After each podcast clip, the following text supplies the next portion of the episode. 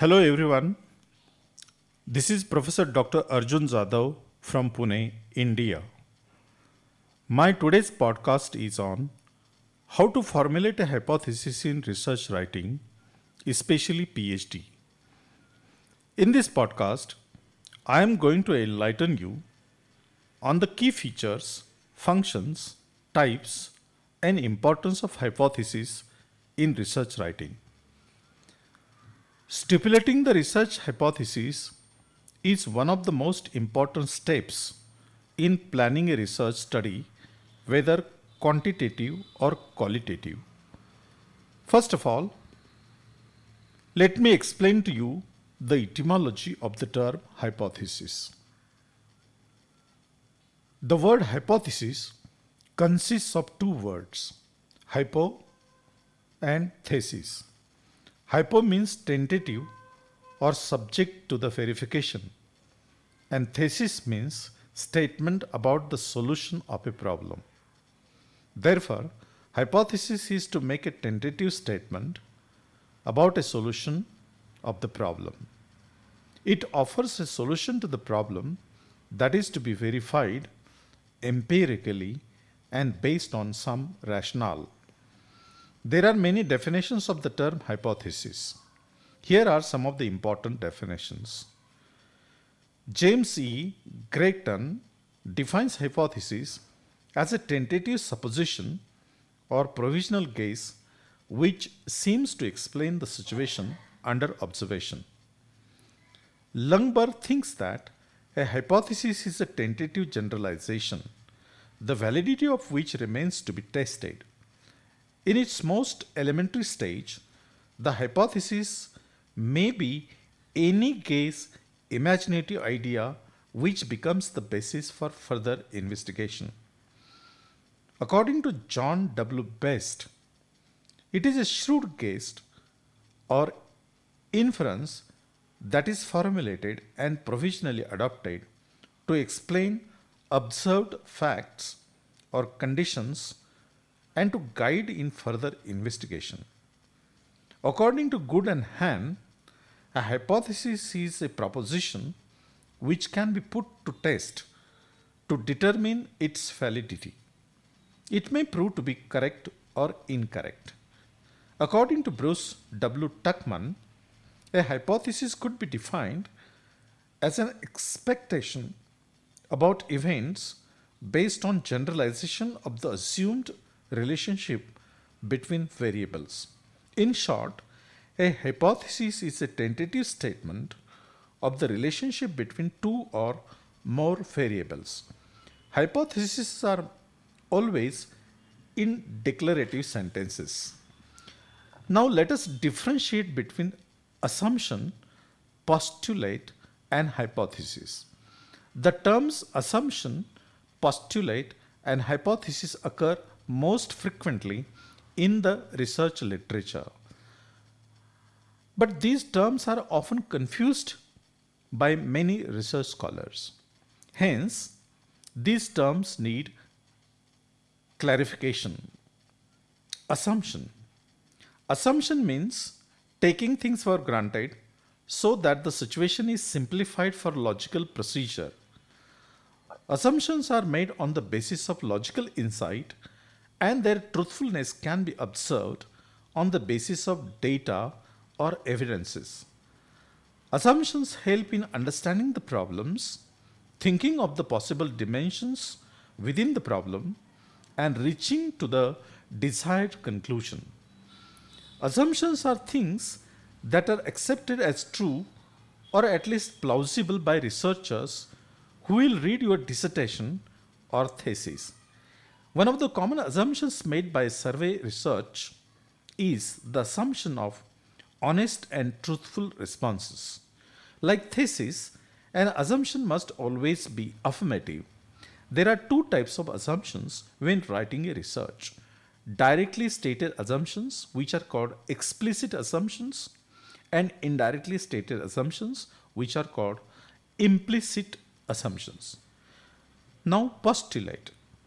Postulate means to suggest or accept that something is true so that it can be used as the basis for a theory. Postulates are the working beliefs of most scientific activity. The mathematicians begin by postulating a system of numbers which range from 0 to 9 and can permute and combine only thereafter. With many people, good and spirit is a postulate of the good life or godly life. Postulates are not proven, they are simply accepted at their face value so that their basic work for the discovery of other facts of nature can begin. Assumption is a thing that is accepted as true without proof. Postulate is a thing suggested or assumed to be true as the basis for reasoning, discussion, or belief. In short, assumption is a thing that is accepted as true without proof. Hypothesis is one of the most important characteristic features of research writing. Let us talk about hypothesis in detail. Hypothesis is different from assumption and postulate. A hypothesis is a presumptive statement of a proposition which the investigator seeks to prove. It is condensed organization. There are four kinds of hypotheses question form, declaration statement, directional statement, and null form or non directional. Now let us study question form of hypothesis. Some writers think that a hypothesis may be stated as a question. However, there is no consensus on this view. In the question form hypothesis, a question is asked as to what the outcome will be instead of stating what outcome is expected. Declaration statement. A hypothesis may be developed as a declarative statement which provides an anticipated relationship between variables. When the researcher makes a positive statement about the outcome of the study, the hypothesis takes the declarative form. For example, the hypothesis the academic achievement of extroverts is significantly higher than that of the introverts is stated in the declarative form. Directional hypothesis. A directional hypothesis is a prediction made by a researcher regarding a positive or negative change, relationship, or difference between two variables of a population.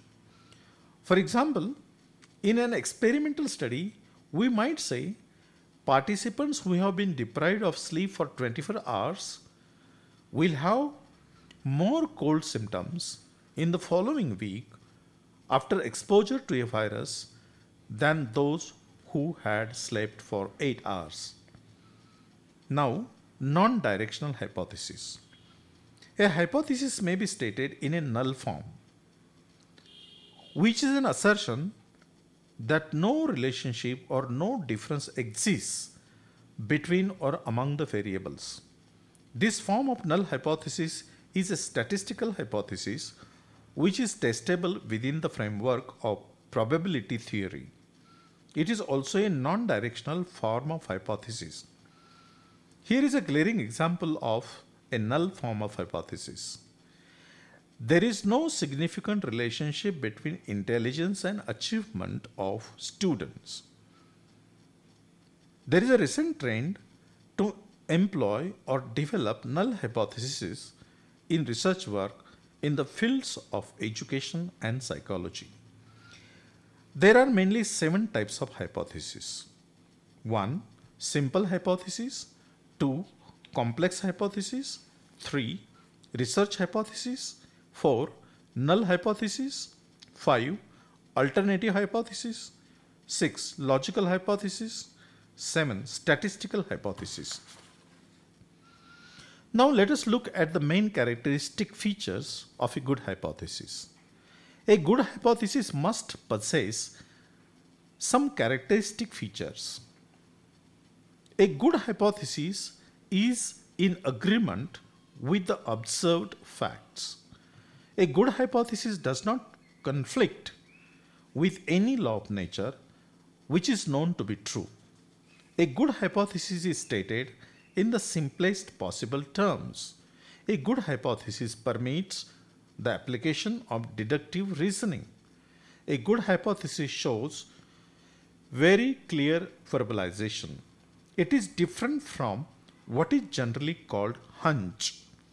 A good hypothesis ensures that the methods of verification are under control of the investigator. A good hypothesis guarantees that available tools and techniques will be effectively used for the purpose of verification. A good hypothesis ensures that the sample is readily approachable. A good hypothesis indicates clearly the role of different variables involved in the study. Now, I am going to explain to you the importance of a hypothesis. Hypothesis is said to be the investigator's eyes. By guiding the investigator in further investigation, it serves as the investigator's eyes in seeking answers to tentatively adopted generalization. It focuses on research. Without hypotheses, research is unfocused and it remains like a random empirical wandering. It serves as a necessary link between theory and investigation. It states clear and specific goals. A well thought out hypothesis places clear and specific goals before the researcher. It links together. It serves the important function of linking together related facts and information and organizing them into wholes. It prevents blind research. The use of hypothesis prevents a blind search and indiscriminate gathering of multitudes of data which may later prove irrelevant to the problem under study. It is a sort of guiding light. A hypothesis serves as a powerful guiding light that shows the way for the research work. Hypothesis serves some purposes. It provides a direction to research and prevents the review of irrelevant literature and the collection of excess data. It sensitizes the investigator to certain aspects of situation which are irrelevant from the standpoint of the problem at hand. It enables the researcher to understand with greater clarity his problem and its ramification. A hypothesis pinpoints the problem. The research scholar can examine thoroughly the factual and conceptual elements that appear to be related to a problem.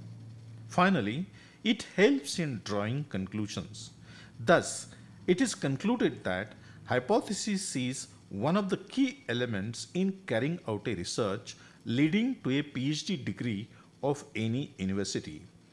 In my next lecture or podcast, I am going to discuss the various types of research. Thank you very much for your patient hearing.